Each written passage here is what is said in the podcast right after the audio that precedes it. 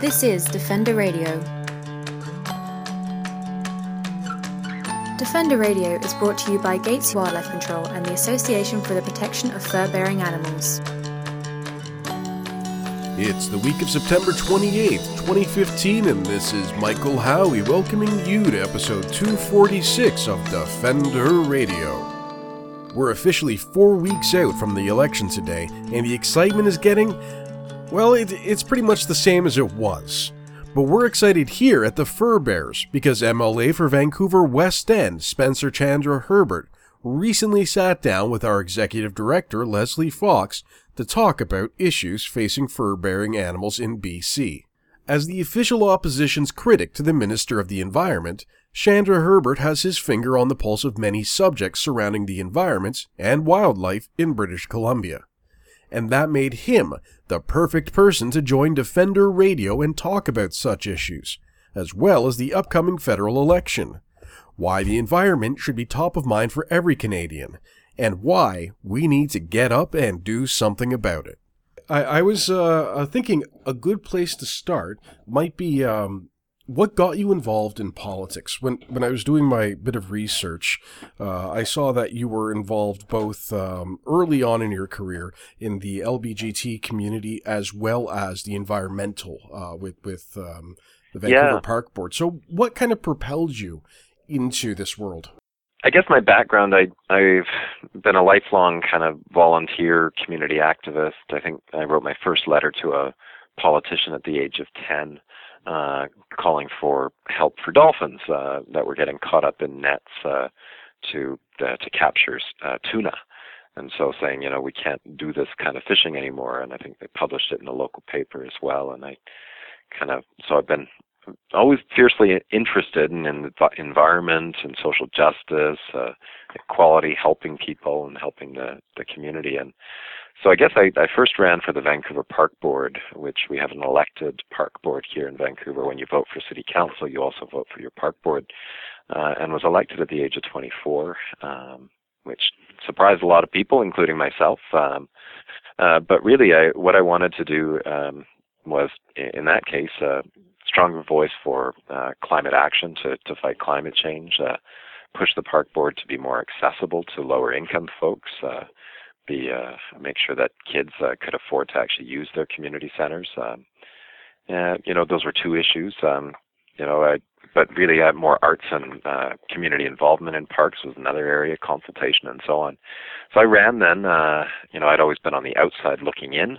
You know, the kind of guy that criticized political decisions and uh, but uh, I'd been producing art in parks and so I ran, managed to get elected, uh, loved it. Um, for three years I served on the park board and uh, during that period I noticed uh, homelessness had shot through the roof. Our provincial government was kind of stalling around climate change uh, issues. Uh, we were seeing uh, many renters in my community evicted, and so I said, "All right, I got to do something about it. I can't just be the guy that complains and then does nothing about it." Uh, and so I ran, and uh, after much encouragement, and uh, and I won again. So I've been an MLA now for uh, about seven years, um, and uh, I'm loving it. You know, what could be better than working with your neighbors to help them achieve their dreams, uh, to make some change? Yeah, and your position right now in the uh, the opposition is as the critic to the environment. What what's that experience really been like? Uh, for sure, yeah. Um, prior to this, I was the tourism, arts, heritage, uh, gaming, uh, liquor, uh, infrastructure, uh, to an extent, critic. Now I'm uh, the environment. They say environment critic. I prefer environment advocate because you know mm. we got enough folks out there uh, making it difficult for our environment to thrive. Uh, I want to actually help uh, have clean air, water, and land, and healthy landscapes for you know wildlife and so on.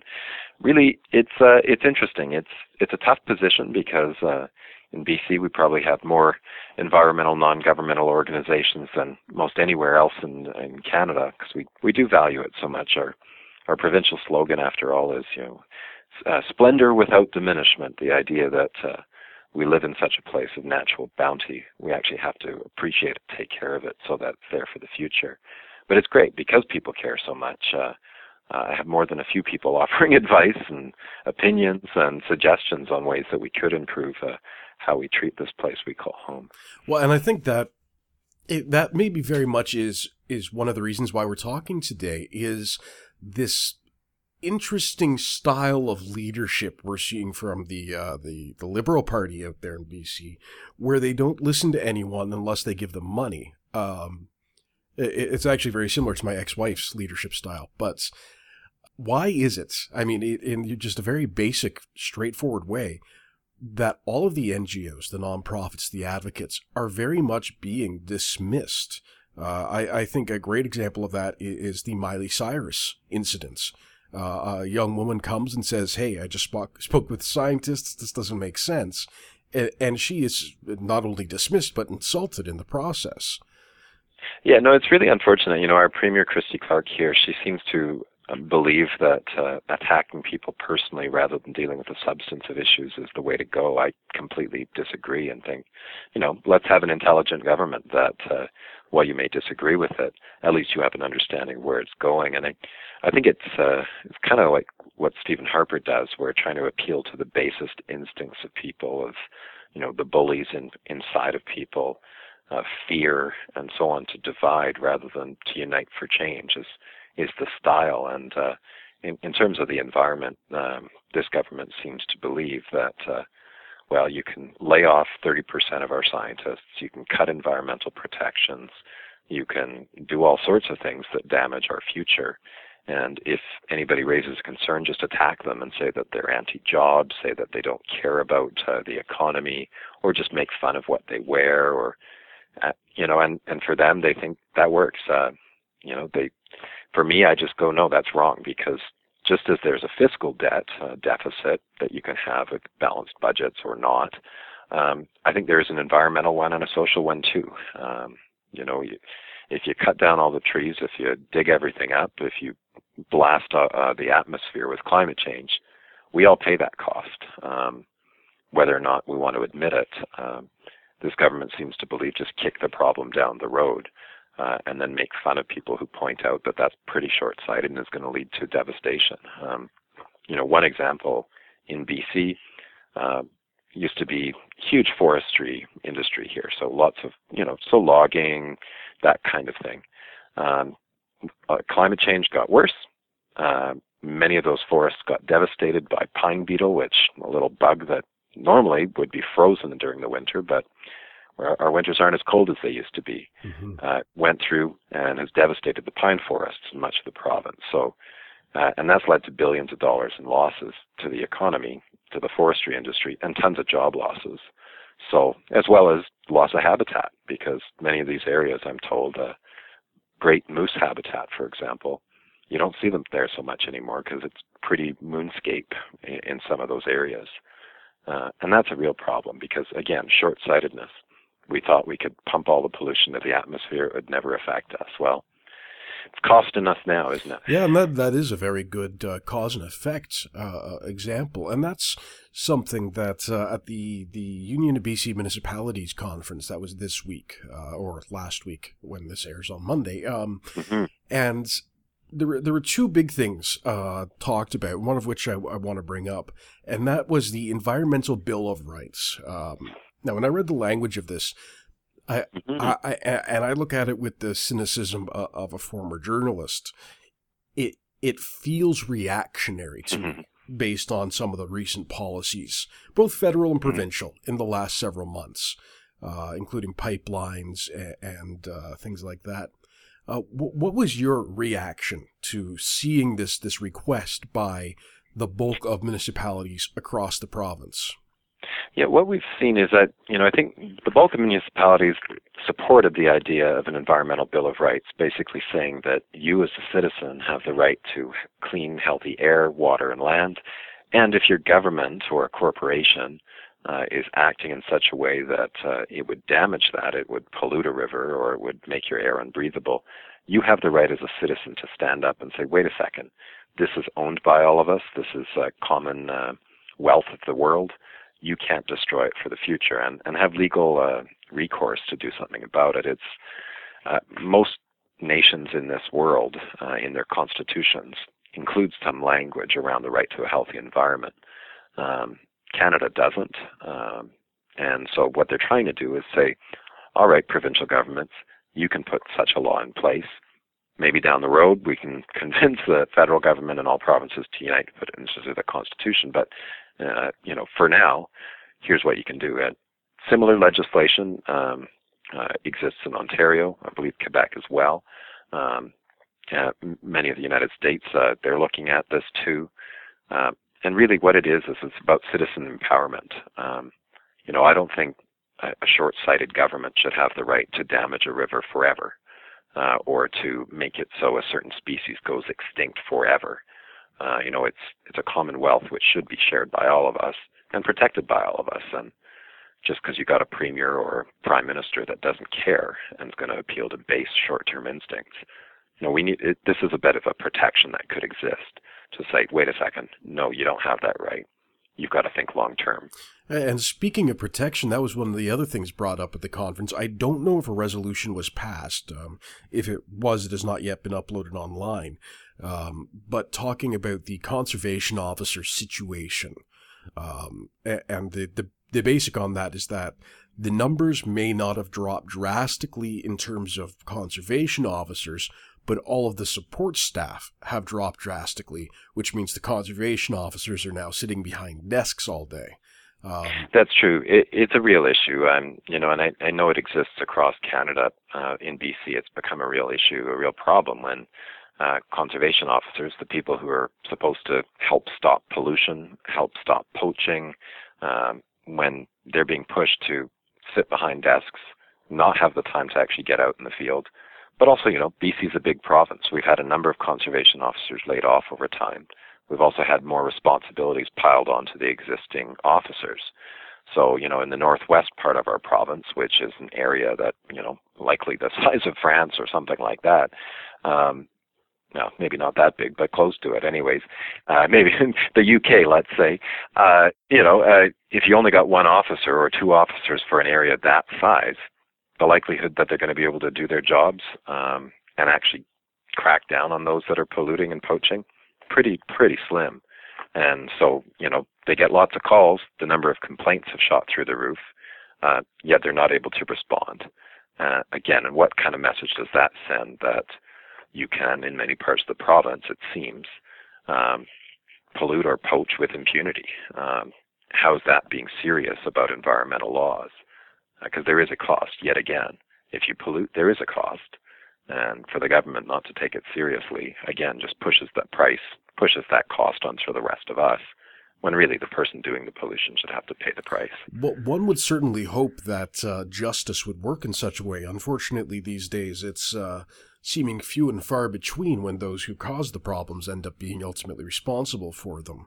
Um, and speaking of that, I I know you met with our executive director, Lesley Fox, recently and talked a bit about trapping in British Columbia, uh, uh, the use of the leg hold trap, the, the incredibly weak regulations, the lack of conservation officers that play into that. Yeah, you know, and I think, you know, what Leslie uh, shared with me, and I, I certainly uh, have looked and I'm, I'm hearing more of this, is, you know, folks using leg hold traps even in urban centers. Um, and with the family cat or the family dog getting trapped in these things is, as folks have said, oh, well, I want to get that raccoon or I want to get that skunk.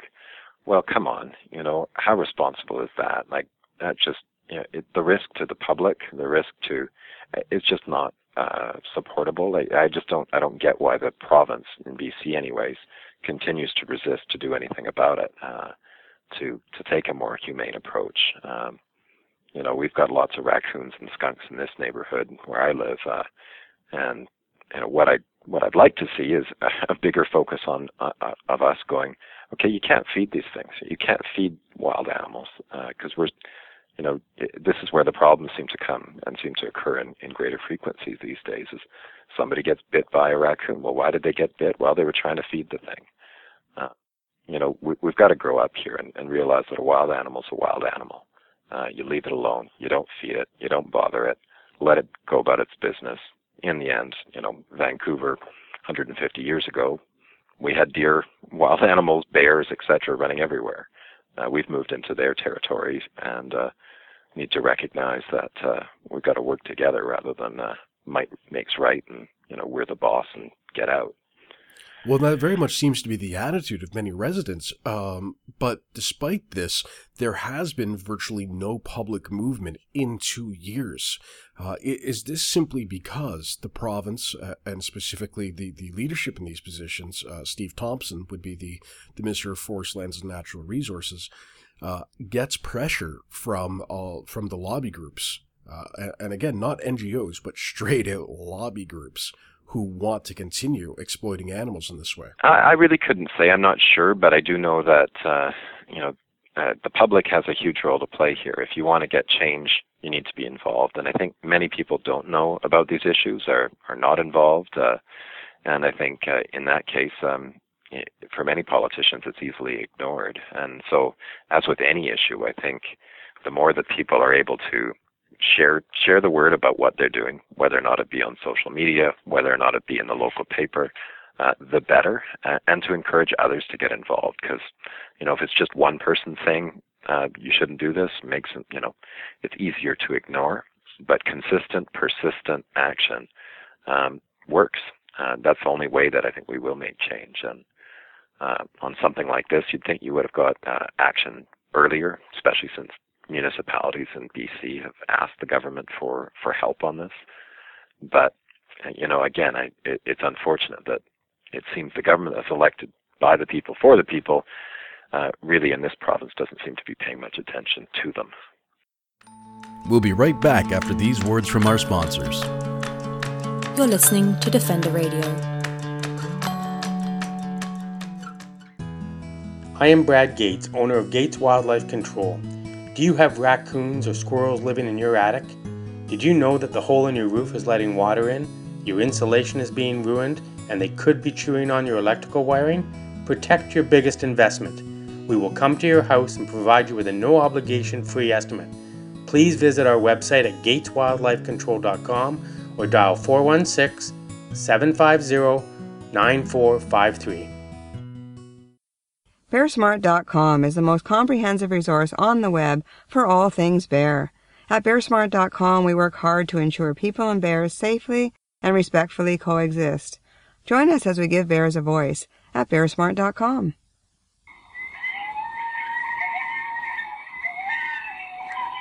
Have you ever heard a coyote sing? Did you know that coyotes are also called North America's song dogs? They communicate through unique howls, yips, and barks. At Coyote Watch Canada, we're committed to fostering peaceful coexistence for communities and their wildlife neighbors by building compassionate wildlife communities one community at a time. Please visit us at coyotewatchcanada.com for more information and tips about this amazing keystone species. Millions of animals are killed for their fur each year in Canada. You can help stop the cruelty Join the Association for the Protection of Fur Bearing Animals today and be the voice for those who can't speak for themselves.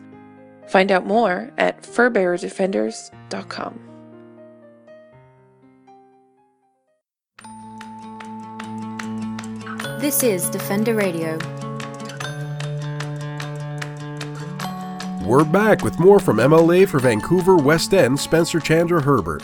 I'd love to do a little kind of Q&A about a few things. Uh, because it we hear a lot from people uh, who say, I don't want to vote, or why am I doing this? Why am I trying to write a letter? It doesn't work, and blah, blah, blah. Um, so I, I was wondering, one of the questions we get a lot is if someone writes a letter to their, their MLA or to the, the ministry, does that letter disappear? Uh, that's something people want to know what happens. So if they write a letter to, to you or to the, the Minister of Environment and say, hey, I think ABC is terrible and they'd like you to do X, Y, Z, what happens to that letter? Well, you know, it depends on who they're writing to. You know, I know for myself personally, we get emails, we get letters, in some cases still faxes, uh, Facebook messages, tweets, and so on. I, you know, that stuff I I read very closely. You know, if, if it's in particular, I you know, if it's a constituent, if a neighbor, somebody like that, of course, they're the ones that have elected me. They're the ones that I'm so, or you know, that I'm supposed to represent. So I, I pay particular attention to constituents because they're the ones that pay my salary. Uh, but really, from anywhere, if they they write a letter about something specific that I can be involved in or need information on, uh, I look very closely at that and try to get back to them as quickly as possible. Now that's not always possible because sometimes you get hundreds of emails a day, so it, it can be a challenge.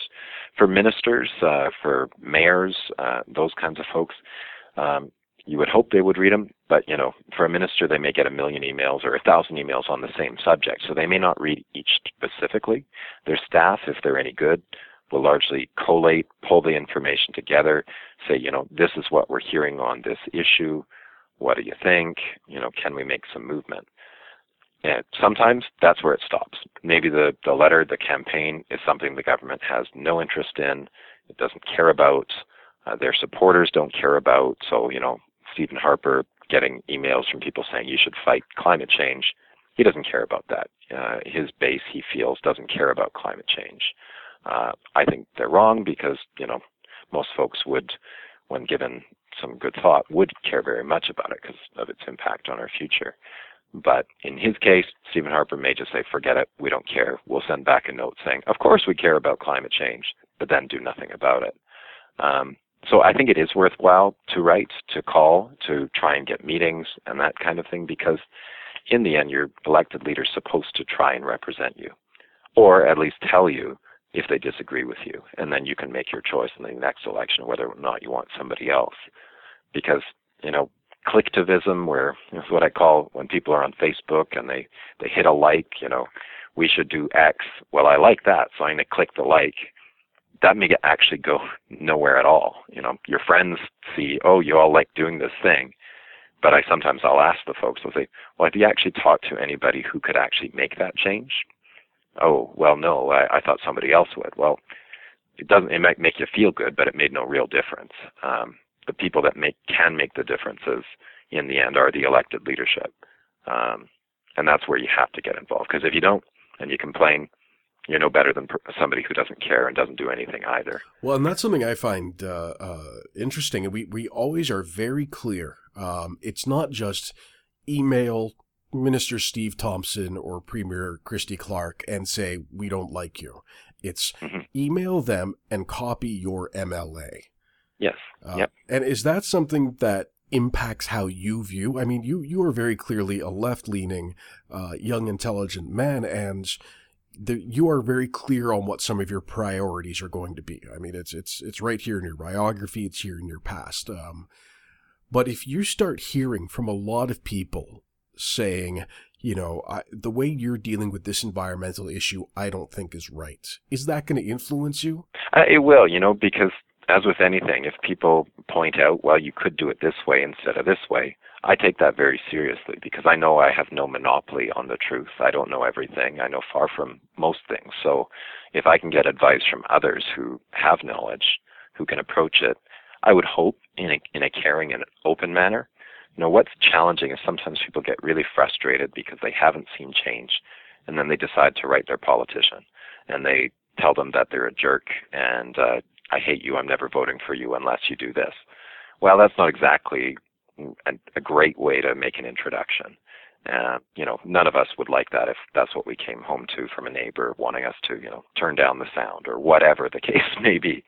Uh, it would be, you know, it, it's it's much better at least to have a respectful dialogue. And I can understand that's challenging sometimes when emotions get involved, but you'll get a better response. The other thing I would suggest is that um, you know, there's all sorts of groups that will say, click this button to send an, a letter, an email to your MLA on X, Y, or Z.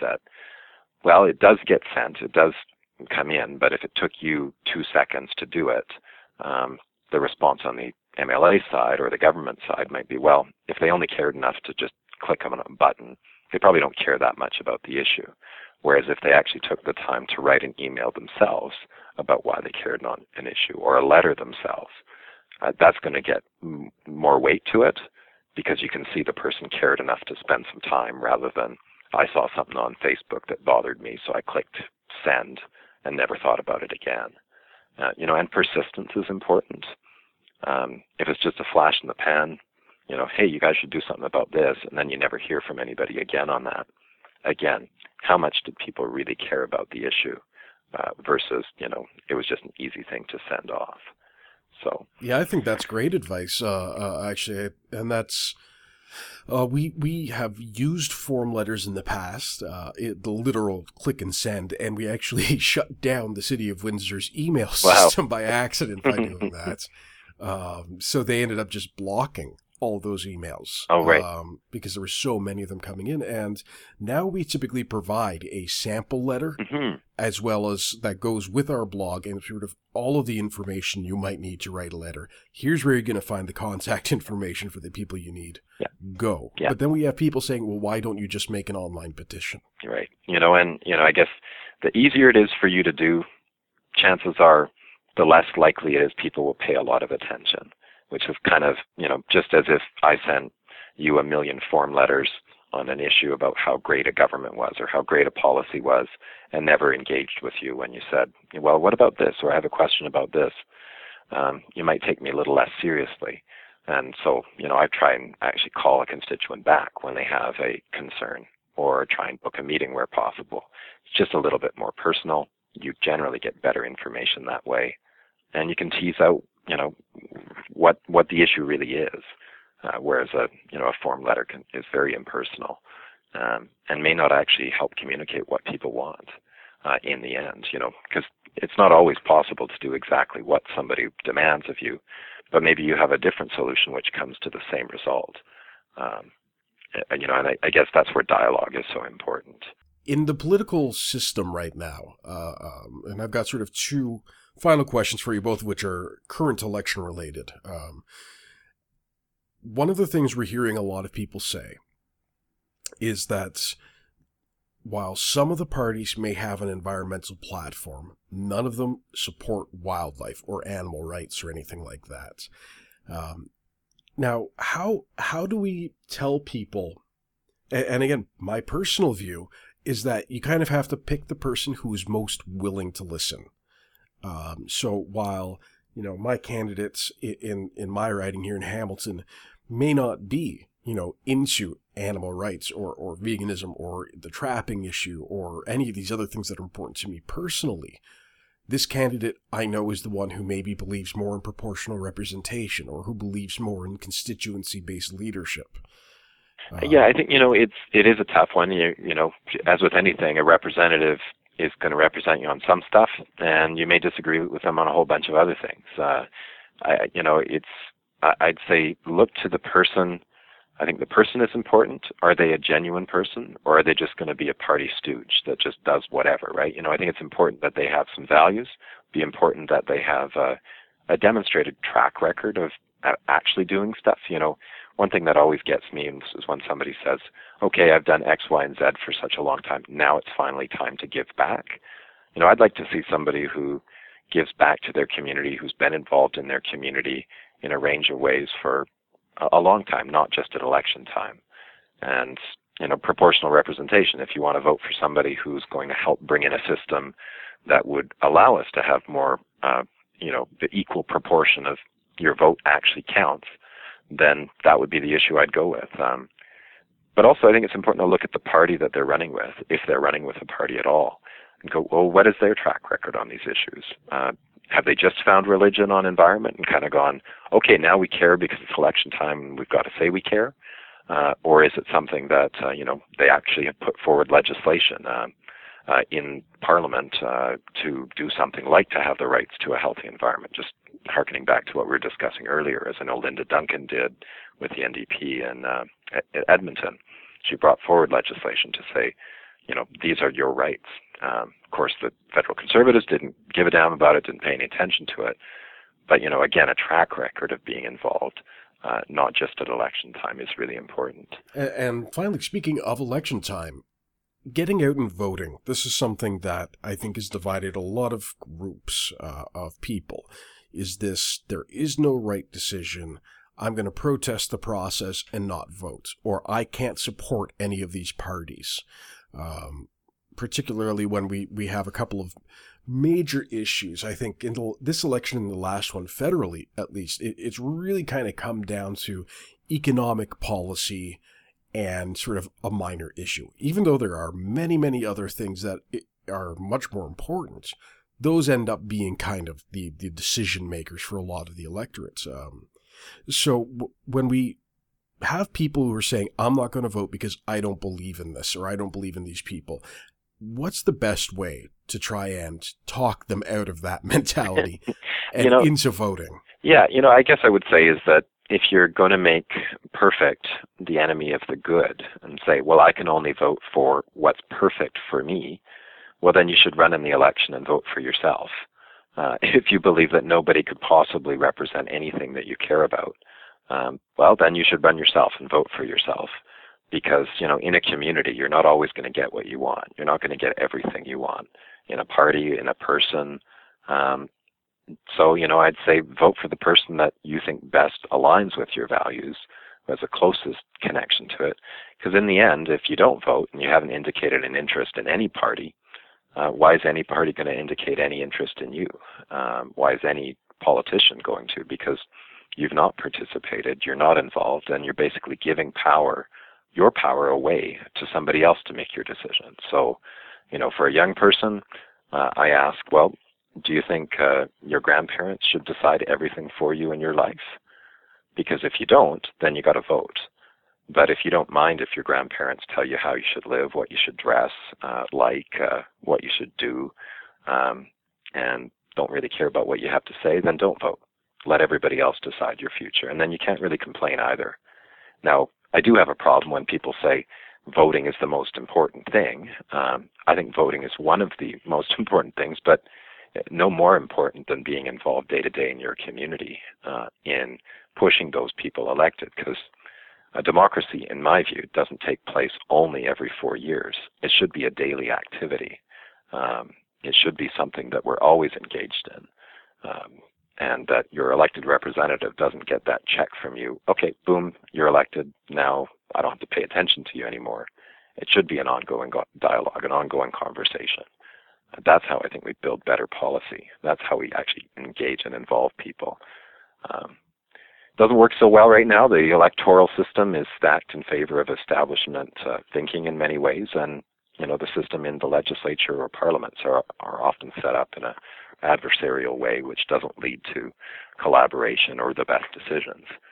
But you know, if we were to say, well, it, it's not quite what I want, so I'm just not going to do anything, well, then you're embracing the existing system uh, you're saying that the system is, you know, basically okay because you're not going to do anything to change it. Um, and I would think that most people who don't like the status quo would probably actually want to be involved in changing it uh, rather than just sitting on the sidelines and complaining. To learn more about Spencer's work or get in touch with his office, visit spencerchandraherbert.ca or look him up on Facebook or Twitter. That's the show for this week, folks. I'd like to thank Spencer for sharing his time with us, as well as Brad Gates of AAA Gates Wildlife Control for his ongoing support. Until next time, this is Michael Howie for Defender Radio reminding you to stay informed and stay strong.